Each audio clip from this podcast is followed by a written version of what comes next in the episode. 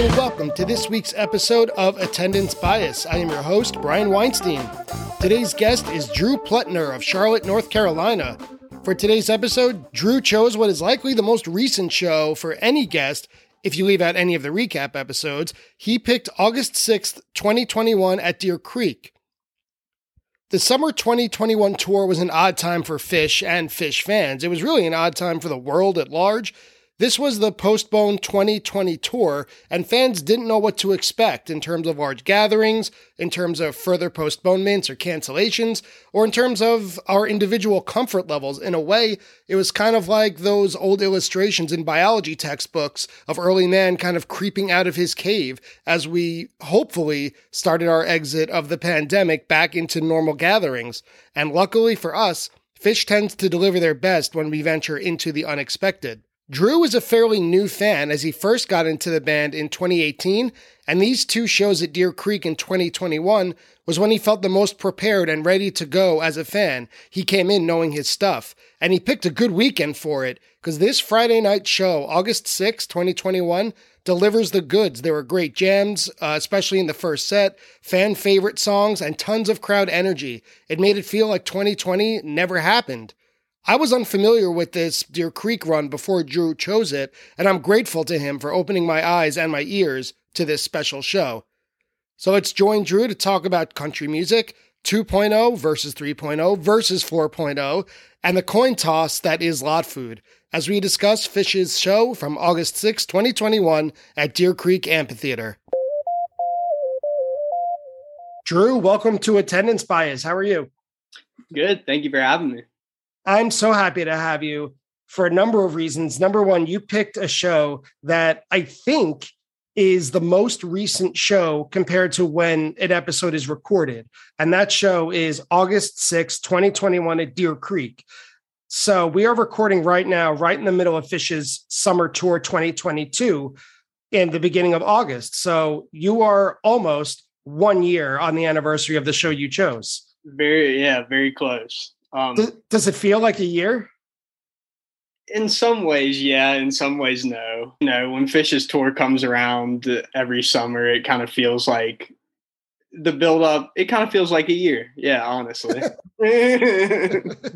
I just got back from a big vacation, my honeymoon, and it was pretty far out. We were in Alaska, and so you don't always get good reception in Alaska, depending on where you are. And so Phish was going on whenever I was able to get social media up on my phone. Everyone and everything was Phish, everything. And I was just, I, I forgot that during summer, there's a whole nother world out there. yeah, I was gonna. I remember when we were setting up the recording, you told me you were going on vacation, and it was a long one. So I was, I was gonna ask, but honeymoon, congratulations. Thank you. It was it was wild, but that's probably for another podcast, a different podcast. Uh, yeah. So talking about August 6, 2021 at Deer Creek.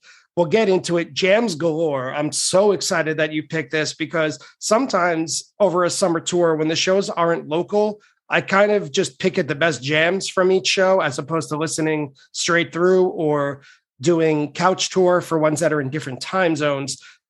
But giving me the opportunity to listen to this show straight through. We'll start off before the lightning round. I'll just say thank you. Yeah, of course. I I mean, I got we'll get into it, but I got pretty lucky going to this show. Um, sure did. and um, uh, yeah, I'm just excited to recap it and really talk about it. Good. Before we get to it, though, let's hear about you for the attendance bias lightning round. Attendance bias lightning round. So, Drew, when was your first Phish show? My first Phish show was August 10th, 2018, in Raleigh, North Carolina, uh, which was a pretty great show, I would say. I mean, I don't know if you know much about it. Um, I don't know. It was a good a good second set. I've re-listened to it, but at that point, I had figured out about Phish about a month prior, so I really didn't know that much. I mean, I knew like a few songs, and I just knew that Phish was something that caught my attention when I first heard him. So I was like, yeah, I'll go to the show in Raleigh. Um, well, what's your origin story? Who got you into it, or how did you figure out about them? one of my friends that summer we were riding around in the car back home and he he knew about Phish i don't really know how but he was like i remember that he said uh, i don't really know how to describe him but this might give you a good idea and then he played icculus from junta that album and i immediately was hooked i was like er, captivated i was like i need to hear more and from there I just dug in. They were playing. I mean, not even a month later, they played in Raleigh, and I saw the show, and that really just kicked off my Phish fandom. What were some of your best memories? Like, what got to you at that show? I remember the lot made a big impression on me, just and just how many people were there, how laid back it was, and like kind of inclusive. Like, I don't know some concerts you go to are like kind of rowdy and nobody's paying attention to the music and everything, but everybody seemed to be like locked in, uh, talkative. It was just different. I, I really loved it from the from the minute I was there. How old are you, and what shows were you going to before you went to your first Phish show? What type of music? Twenty four. I'm 24 years old, and I mean, I didn't not many like i mean country concerts like you know music was Phish kind of changed the way i view music because music was never a huge part of my life. I mean like my parents always my parents like like john denver and jim croce and some old stuff and i always loved that stuff but i never really like dug into classic rock and that sort of thing before Phish, and Phish kind of opened up this whole world to me. I'm always going to be grateful for that. Uh, what was your most recent show and what did you think of it my most recent show was last saturday at Meriwether Post i went i went to the raleigh show so back at the same venue as my first show and then i made the trek up to dc with a friend and I like that show a lot. I like Meriwether Post a lot. We got some. I don't know if you've looked at the set list at all. I uh, I actually went to a bar near my apartment who was uh, webcasting it. It was okay. a really good show. It was a good show. I, I mean, the the first set had some really cool songs that I honestly I didn't know when I'd see a lot of those songs, and I saw them. I saw them all in one show. What were some of the bust outs that you really appreciated? The Lizards. Yeah, that, that closed the first set, right? Yep, to close the first set. Shafty, which there was some controversy about, but, but, it seems like uh, Phish.net has got that under control. If I could, I really like that song, and I feel like they don't play that all the time. So, and then Strawberry Letter also. Those four were really, really stood out. Next question: What is something you must have on you when you go into a show?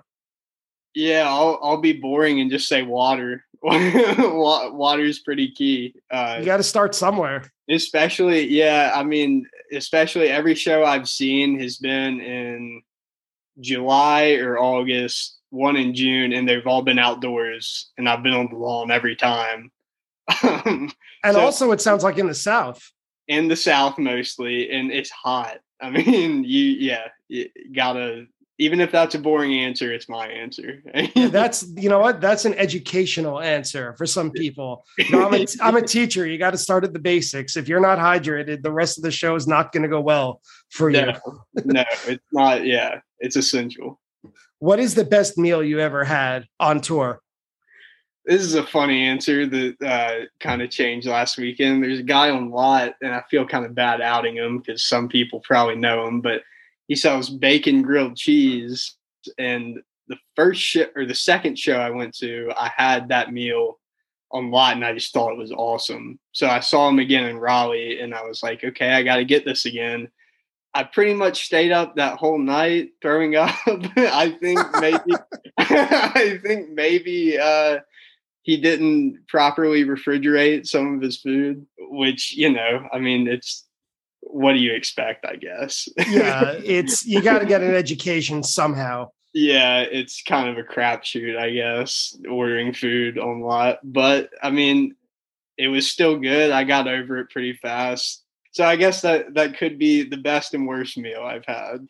fair, fair enough. What is your most controversial Phish opinion? I love. I, I don't know if this is super controversial. I just I love 2.0. 2.0 it often gets like forgotten about and even marginalized just because of how short it is. I felt weird writing that down as controversial because I do hear a lot of people praising 2.0. Um, but I I think it deserves more respect. Some people say that it's sloppy. You know, the band wasn't healthy, which might be true, but I think it's very interesting. Period. It's a conversation that's been going on since since 2003 you know, it's kind of like middle child syndrome or a generation X of Phish. Like 2.0 is kind of its own thing. 2003 was wonderful and 2004 was less than wonderful, we could say. Yeah. And so it kind of depends on where you fall on it. I almost just said 2003 because 2004 is what it is, but you can't. I mean, it's 2.0, and they're great yeah. in 2004. Also, I mean, there's there's some good stuff there. So I'll just say 2.0 what is the weirdest thing you've ever seen at a Phish show?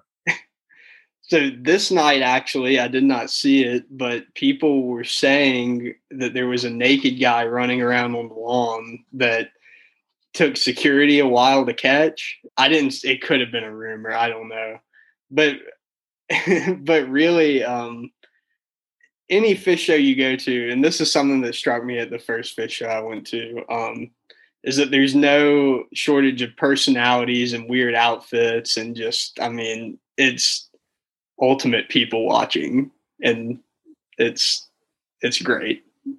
Whenever I take someone or meet someone who's new, you know, it's their first show, I always say if you don't like the music, just look at the people and the night will be worth it no matter what. Yeah, easy, easily. And I think about what you just told me about cops or security trying to catch that naked guy. The problem that I have is the tried to. Imagine all the times that they got within an arm's reach and didn't get them. Probably a lot. that I, the funny thing is that I picture him just laughing and just having so much fun while they're, while they're just. Yeah, it's a game. It's like my dog with a tennis ball. Yeah, exactly. When was this show played?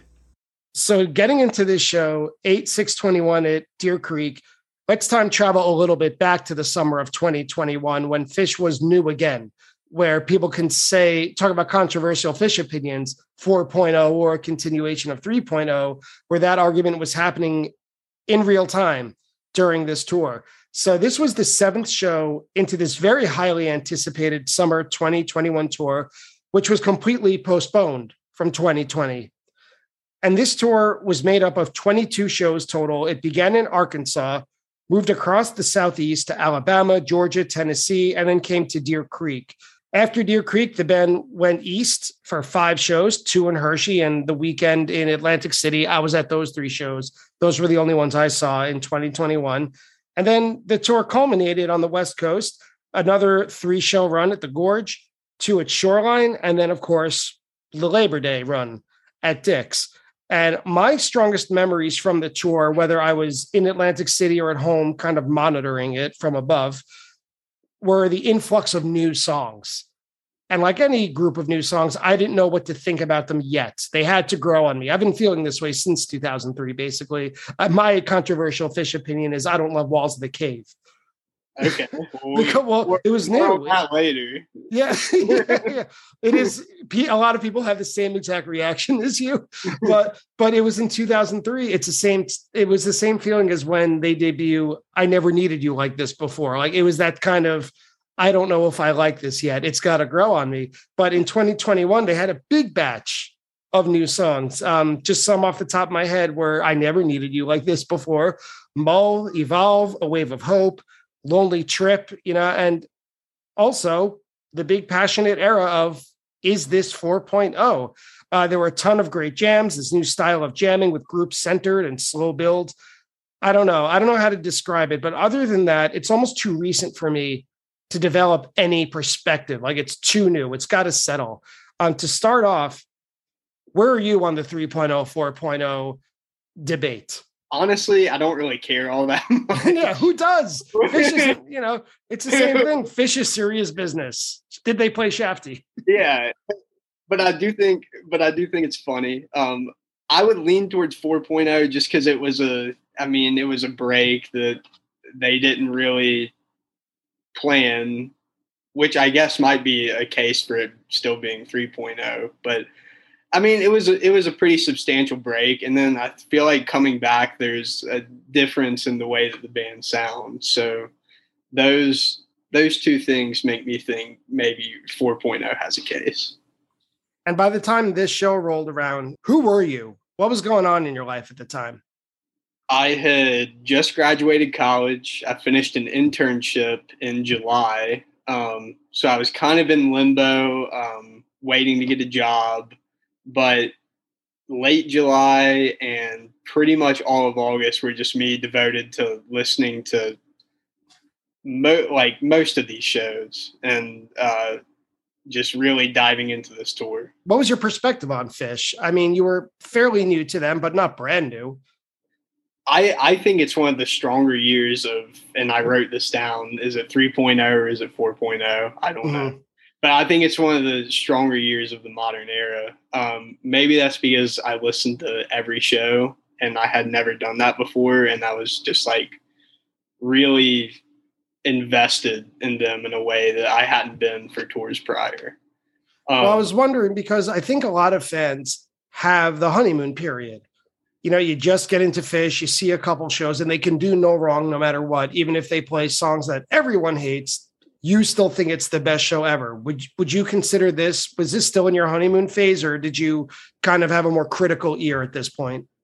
2021 was probably still in my honeymoon phase. And then I would say by the fall, I started having more of a critical year. And then this summer, I've definitely had like, I have I don't, shows and songs I don't really care for. I mean, I've heard, you know, I've heard a lot of Phish at this point.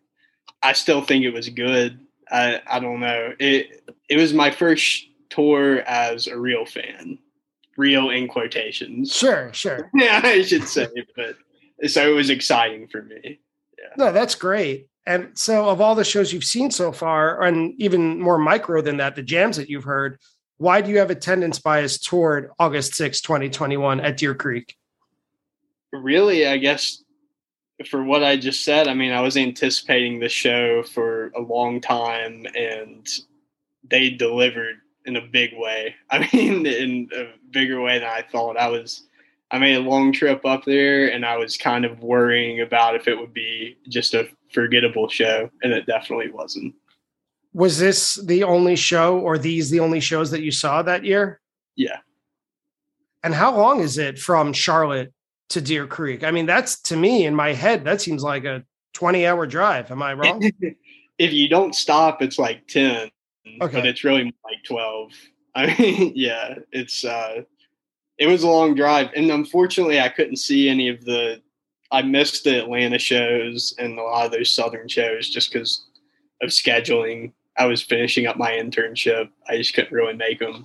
So I was like I was talking to my friend and I was like I want to go to some shows and Deer Creek kind of stood out as a weekend I could do. So What's your experience at Deer Creek? It's a venue I've never been to, so it only exists in my mind from pictures that I've seen and shows that I've heard about. Tell me what I would expect if I were to go there tomorrow for a Phish show.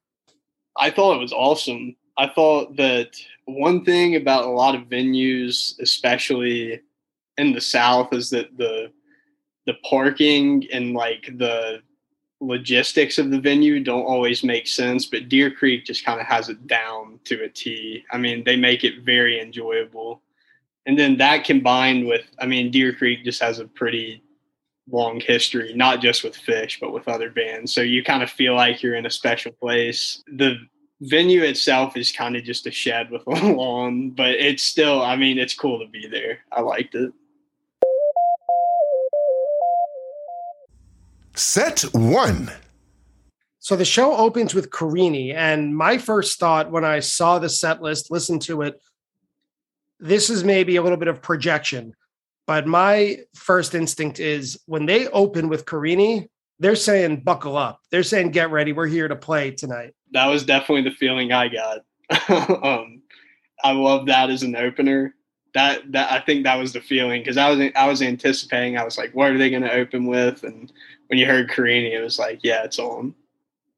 And they start jamming this almost right away. Within three minutes, they start jamming. There's a little bit of uh, psychedelic guitar. It's kind of wandering. Uh, the piano page takes the lead around five minutes in. And it's almost like they decide, oh, wait, this is the show opener. We got to go back to the song. Let's not blow it just yet. And that's a good sign. Yeah, it was. Uh, I wrote down, I thought that they, some Carinis, uh, you know, they, they can go deep and dark pretty quick. But this one, this one went to kind of like a major upbeat jam pretty quick and stayed there for around five minutes, which was awesome.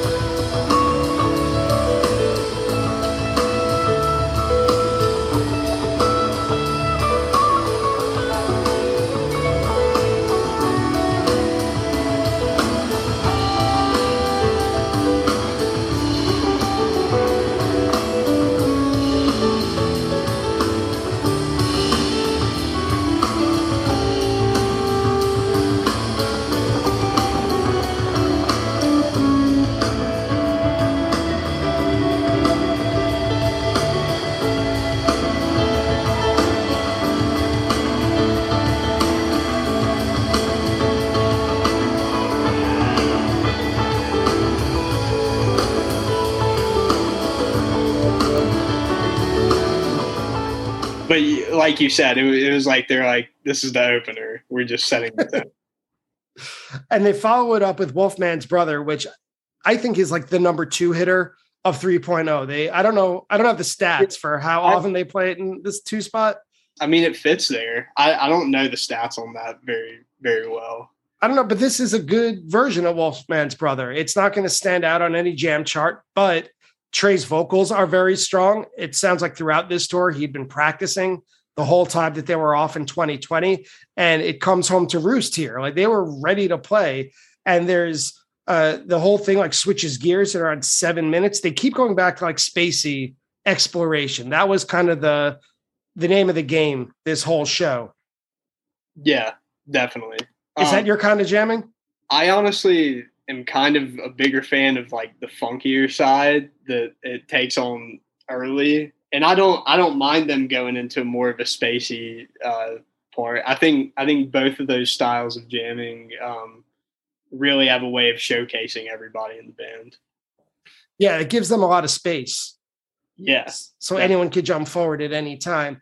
And then they're ready to to say, all right, the beginning of the show, we, we've got the formalities out of the way. We did the introduction, the opener, we did the second song. Now let's dig deep. And they play Sand that phish.net describes as, quote, a milkshake thick pace. Which I just yeah. wrote down that they it sounds slower than usual, but I, that sounds a lot better than than me. Yeah, the people that write those jam chart uh, descriptions get get pretty uh, creative with the way they describe them but you're right. It, it's slower, but I think that especially when the jam starts, it uh, it really opens up a lot of room for all of them. And then this and this is probably my highlight of the first set. I think it builds to like a incredible. You said guitar screeches at eleven fifteen. Um, yeah, it builds to just like a whole band peak, and then really seamlessly segues back in.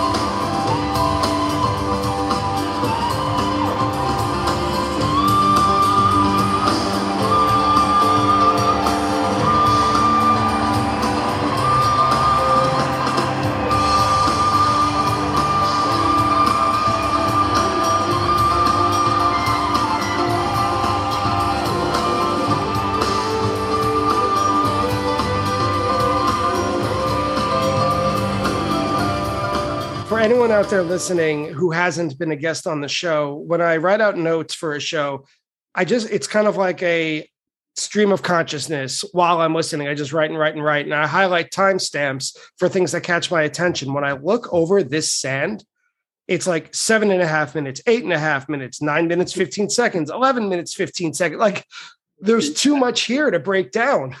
There's, there's a lot. Yeah. Um, and I'm trying to look, I have, I guess, pretty similar, uh, notes to what you have, but there, there's a lot. I mean, there's a lot of different changes within every minute.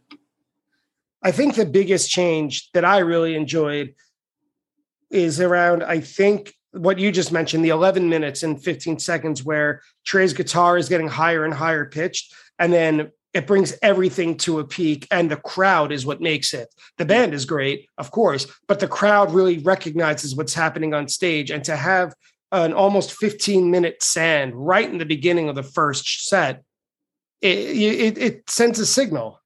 Yeah, no, it definitely does. And this, I think that this three song stretch is uh, one of the stronger. Of course, we're on attendance bias, so I won't. you know, but you don't have to say anything here. We're in a safe space. It's one. I mean, it's one of the. Uh, I think it's one of the stronger openings there's been in a while, just in terms of everything's played really well. The jams all go through some go through their paces and into some interesting territory. I think it's a very strong opening to the show. I agree with you. And to cool things down, they play Lawn Boy, which is typical, nothing crazy.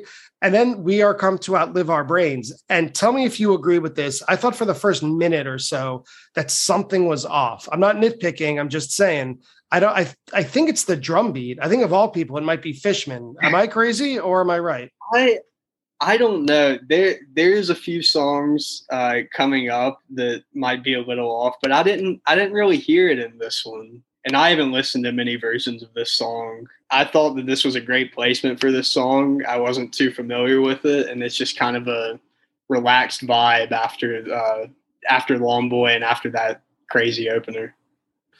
Yeah, I don't think that they've played it that often. I wouldn't be surprised. I'll do this for the fact check, but I wouldn't be surprised if they played the song less than five times.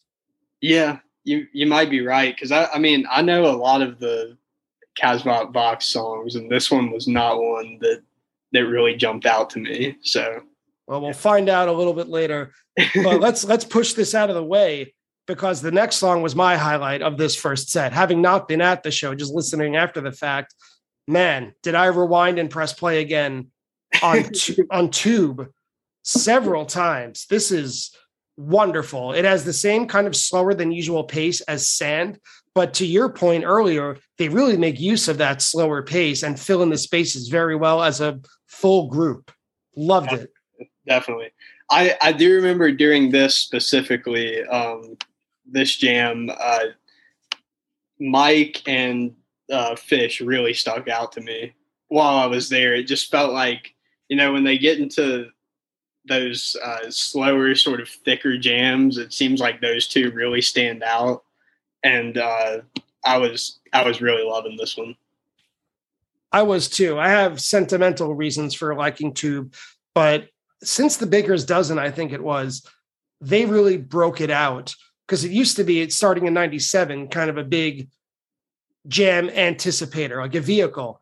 And yeah. then once they came back in 3.0, it was less so it was like a four minute song. And then the Baker's Dozen, unless someone out there has another suggestion before 2017, they really cracked it open again. And now it's when they start when they start tube, it's all right, let's go for it. I'm excited again.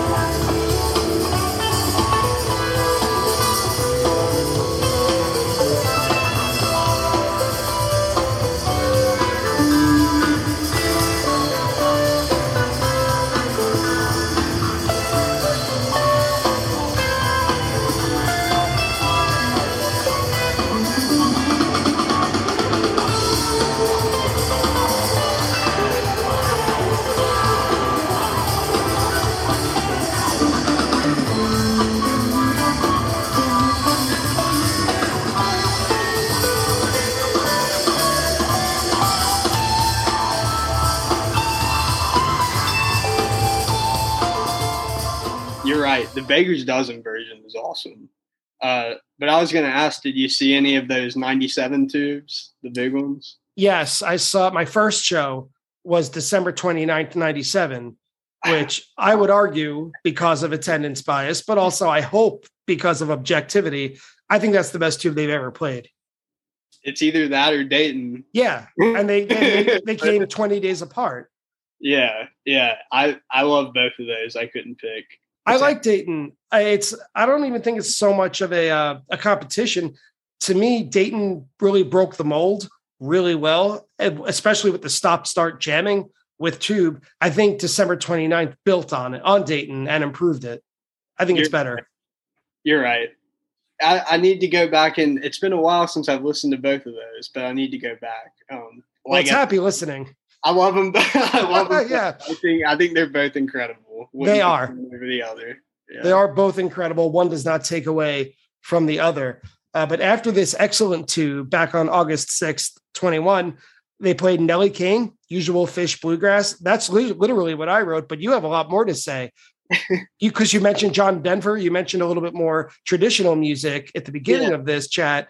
Is bluegrass or you said country, right? That's part of your background. Yeah, blue bluegrass bluegrass Phish was always something that I that was something I didn't figure out about immediately, but as soon as I found out about it, I was like, oh, this is a nice touch that they do bluegrass songs. It was kind of odd, but I'm a huge fan of Phish Bluegrass. Um, and I love Ginseng Sullivan, and I've always thought that Ginseng Sullivan and Nellie Kane were about the same song, uh, or like they kind pretty, of are pretty pretty much. I mean, um, and I mean, I wrote down in the notes. Apparently, Nellie Kane is in D and Ginseng Sullivan is in E. But no, I was I was happy to to hear this song. Always a fan of Phish Bluegrass. After Nellie Kane is Horn, and I had the thought while listening to this that the first half of this set is extremely jam heavy, and then after Tube, they kind of got into a song by song attitude where it's one song at a time. We kind of were a little jammed out, but for this set, it kind of turned into a a jukebox set, which there's nothing wrong with that. It's just I it kind of stunned me a little bit from I got into one groove while listening, and then it kind of had to change my attitude while listening to the second half of this set. Yeah, you're right. It it kind of I guess they could have they could have powered through and uh, just jammed everything out to the max, but they did have a they had a grouping of songs here in the middle that is just kind of songy and I guess that fits a first set. It's fine. After what they did at the start, I wasn't complaining. Yeah, no complaints. You're absolutely right. Anyone who would have left after Tube could have gone home happy. Yeah, exactly. And again, they played next up Rift and the Wedge. I heard some some goofs all around. Did you hear the same thing? Yeah. Yeah and Rift, I I remember Rift specifically being pretty tough for Trey. yeah. Uh, there's and he kind of picks it back up in the second half of that song, but there's there's some pretty noticeable flubs. Uh, and you wrote down is Rift beyond Trey on guitar, and I don't know the answer to that question, but it, it kind of seems like it. it. It seems like it more than it doesn't, unfortunately, these days. Yeah, I mean, I, I, think you're right. I don't have much else to add. Although it's notable that during the wedge, in the middle of one of the choruses, I think it is, Trey says, the limestone capital of the world. Did you yeah. know what he was talking about? I looked it up, but do you know? I had no idea. I, I saw your I saw your fun fact there. And yeah. Uh, I looked it up, and apparently Bedford, Indiana, is the limestone capital of the world, self proclaimed, but it's two hours away. It's very interesting. It makes me makes me think that he definitely had in mind to play the wedge, and he had he had that very much in mind. I, I don't know how you would just pull that out of nowhere. No, you're totally right. It was locked and loaded. It's just so funny when I looked it up. I thought it was going to be uh, Deer Creek, or what's the name of the town that it's in? Noblesville. Noblesville, of course. I thought it would be Noblesville, the limestone capital of the world. And then when I looked it up, and this town, Bedford, is two hours away, that's like if Trey made reference to Hartford while playing in New York City. Yeah, it's it's a long way away. I I don't uh, I had never heard of that. I I guess just because of how spread out everything is up there, it makes a little bit more sense. But I mean, even still, very very yeah. random reference there. No, geographically, you're right. You could drive four hours in any direction and not hit anything. Yeah. When you're in certain parts of the Midwest, but if you're in the Northeast, you know you can't spit without hitting another right. major city. Thirty minutes away is another yeah. huge town. Yeah. And then they closed the first set with Walls of the Cave. Of course they did. right. And so not- earlier, my controversial opinion is that I don't like Walls of the Cave very much, and you were saying we'll get there. So we're here. You tell me. I love Walls of the Cave. I think I think Round Room is one of my favorite studio albums by them, and Walls of the Cave in particular is like maybe my favorite song on that album. So we we probably differ here a lot. I I really like the way that uh, it's kind of like slow at first, and then it transitions into that uh, kind of rocking silent trees section that usually leads into a good jam. That seems to be a running narration of this show that their tempo is a little bit slower, but they always close big. Yeah, yeah. So I'm curious what your uh, objection to Walls of the Cave is. I've been asked this a number of times. I think I'll boil down my answer to the verses. The I'm leaving you a message. I'm leaving you a. I don't know. I think that part sounds very contrived. I not a big fan of it. I like the opening piano line and the woodblocks, and I love the silent trees part. It's that middle section. It's as if 3.0 Trey took his uh, you know, Love and Light and the Church of Trey lyrics yeah. and kind of put them into 2.0. And that's how it came out in a blender. I wasn't prepared for it. I think I was 21 or yeah, I was 21 or 20 when Round Room came back, uh, opened, and they came back from their hiatus. And I was so excited to hear their new music.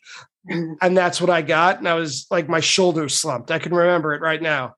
Yeah. I won't, I won't argue with you that it's sort of, uh, it is sort of like the like you said the, the Church of Trey lyrics there at the start. I think really the Silent Trees part is is what I love, but I yeah. do like the song as a whole. Yeah, yeah, and there and that's not nothing by the way. You know, I've been listening. I've been hearing this song now for 19 years, I guess. Right next year will be will be 20. There's something about that buildup, that silent trees at the end. I even noted it in our notes uh, I wrote that there's an extra big buildup at six and a half minutes, and it seems spontaneous. It obviously isn't. This is a well practiced, rehearsed, well oiled machine of a band, but it just seems it's incredible how spontaneously and, quote, easily they can whip the crowd up into a frenzy. And they do it here. Very, yeah, very easily.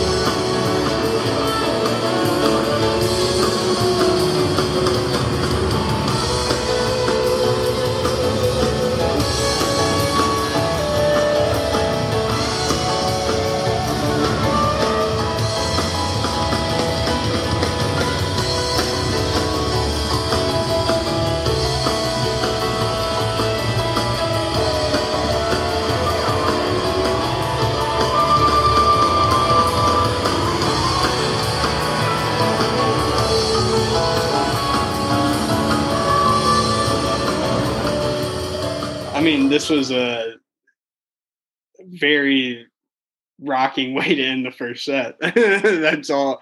Yeah, I mean, they just they go all out from the start of the Silent Trees part. Talking about going in with water, you need a drink after this.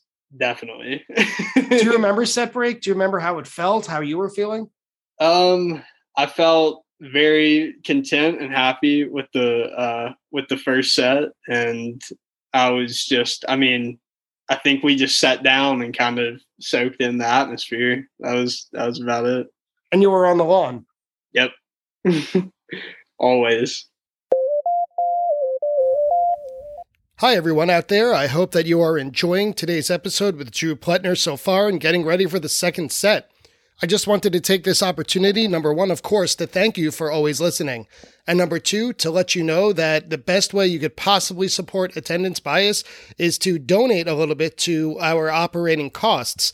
This is the only advertisement you will ever hear on attendance bias, as the operating costs of the podcast, which are kind of significant, all come out of my pocket and from donations from fans. If you have some spare change lying around or feel motivated to donate anything, if you could please go to www.buymeacoffee.com slash attendance bias. You could choose to donate as much or as little as you can, and please know that every single penny is going toward the operating costs of attendance bias. Since I first set up that account at, I believe it was the beginning of this year, 2022, I've gotten about half the amount of money it takes to operate attendance bias over the course of a year, and that's more than I ever could have expected, and I'm a thousand percent grateful.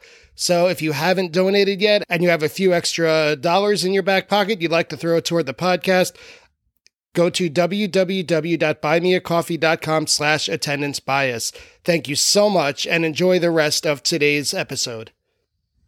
Set two.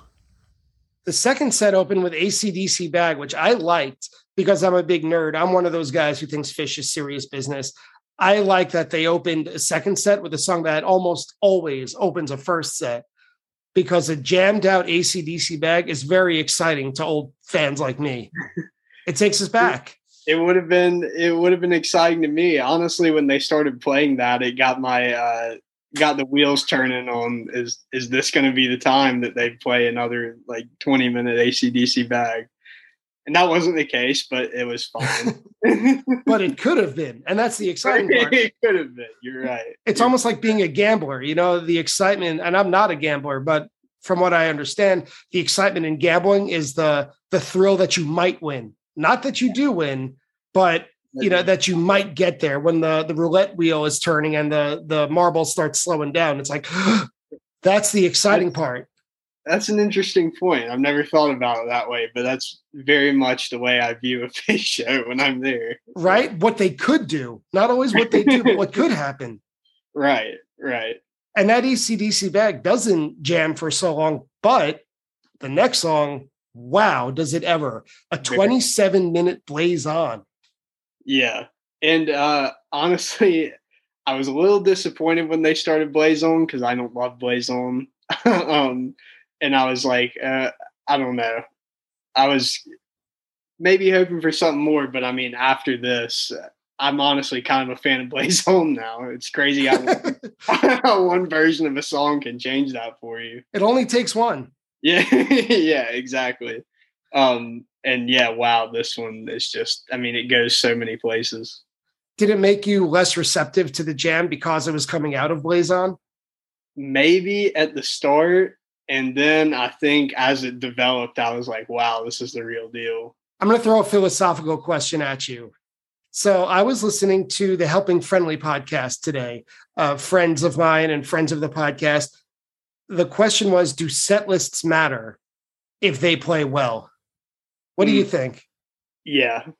I think does, okay. Do. I think I think they do, and I hate to say that because I want to say that they don't, but I think that what songs they play. First of all, I think that when they have a history with songs like, I mean, Tweezer has some songs have a higher batting average than other songs, and when they know when they know what they're doing with a song, I think that they're confident in it. And that's not to say that a lot of the newer songs are bad, and there certainly shows where those songs stand out, but I think set list does kind of matter this Blaze On, even though it wasn't your favorite, it continued the trend of this show of starting slower as a tempo and then gradually developing a lot more energy and experimentation.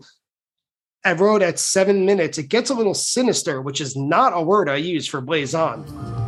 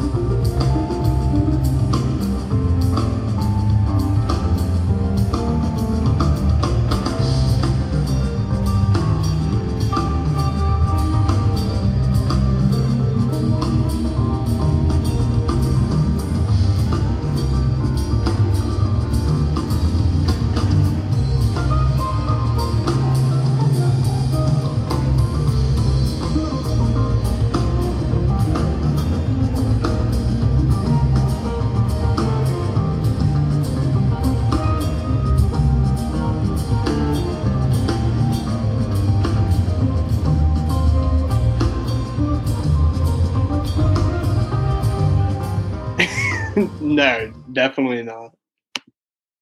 And it goes places at around nine minutes. I love that Page is leading the way during this jam with his synthesizer. I think that's a big proponent of 4.0.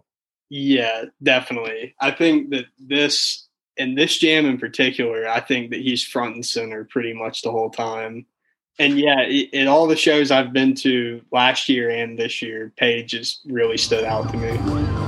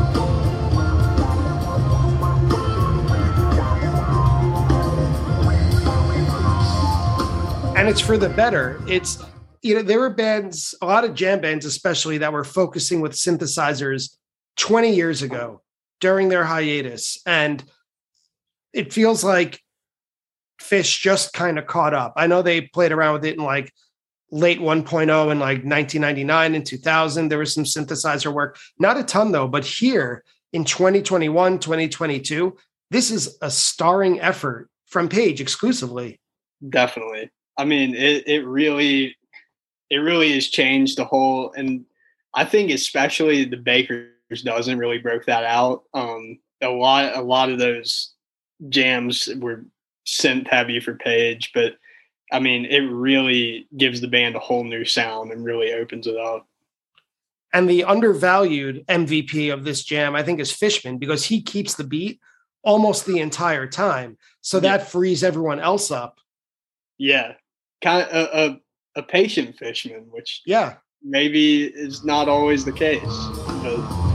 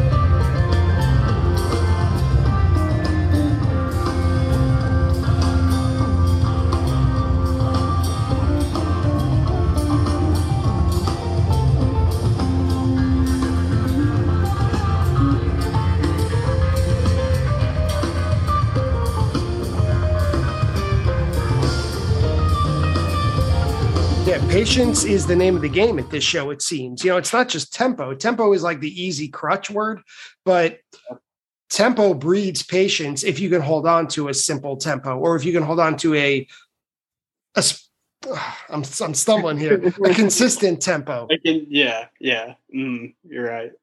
And everything gets very quiet around 20 minutes. They're at, you can almost hear that they're at an intersection like they're trying to decide where do we go next. I thought that they're going to go to Sparks. I know that they didn't, but it sounds like they could have. And then yeah. there's a new groove all of a sudden at 22 minutes. All of a sudden, Phish is a calypso band.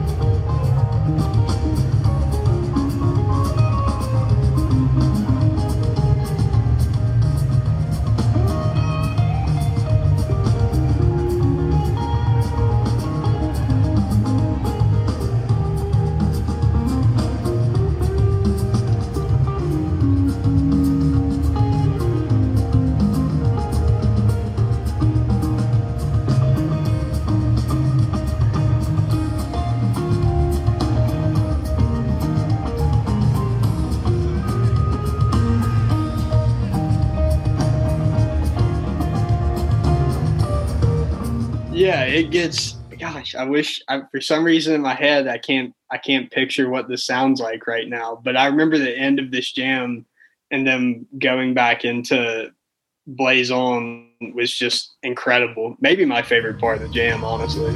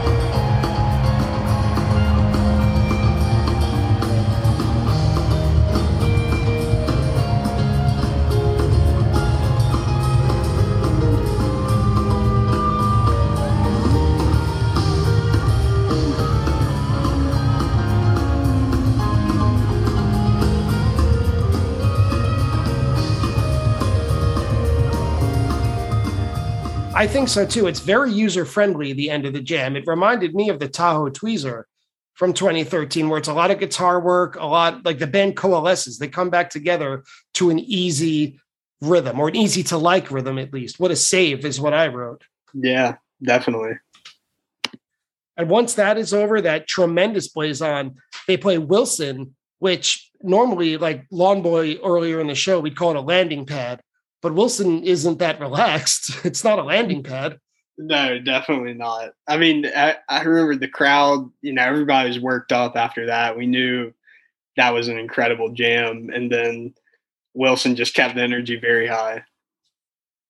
And if Blaze On is the highlight of the set, in my opinion, of the show, Simple, which comes next, is a very close second place.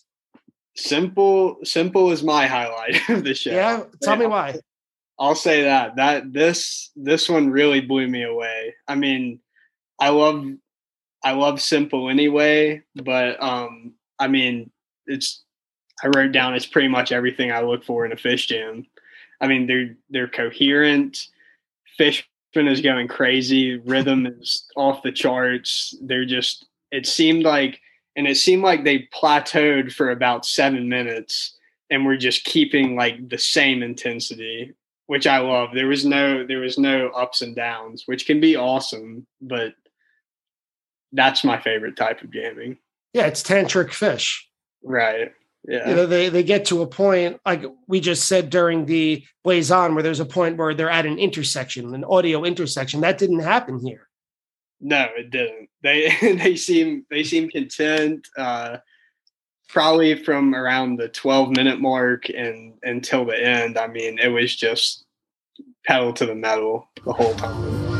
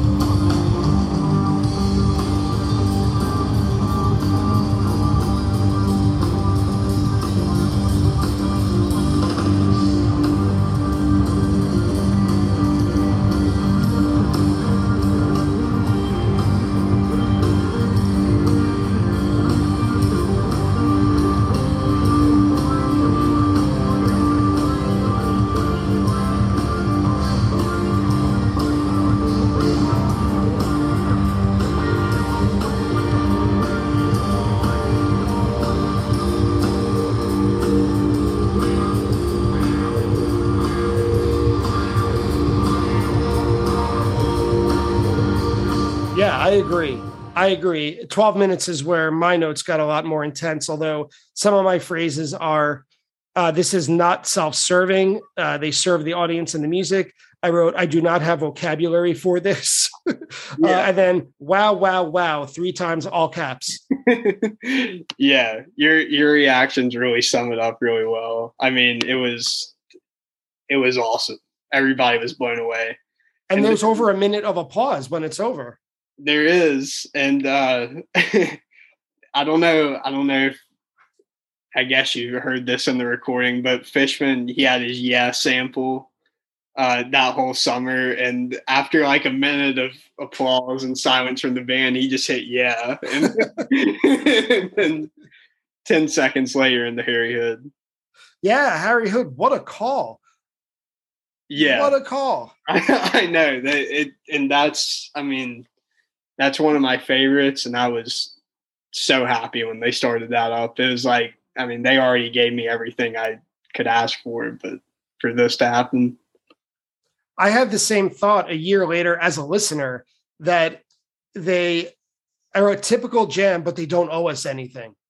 No, they didn't at that point. It was just like, it was like, even while I was there, I mean, obviously you want a big hood that goes crazy, but even while I was there, I was like, we're just, this is just perfect. And they closed the whole show before the encore at least. The second set they closed with i never needed you like this before which you got to close with an arena rocker these days i guess. Yeah i guess so. And i i like we kind of mentioned some of the new songs earlier in the show.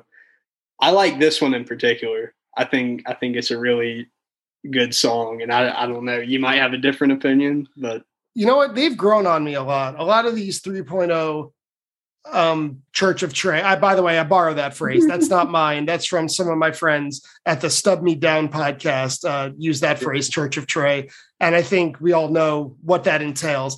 Uh th- those have grown on me more than some 2.0 songs to be honest. You know i'll take i never needed you like this before or more more than i would waves or sense and subtle sounds yeah yeah i, I would agree um maybe not on record maybe not on on okay. CD if those existed still. But as far as live experience goes, I love the feeling. And maybe it's because I live so close to Madison Square Garden and I've seen them so many times there.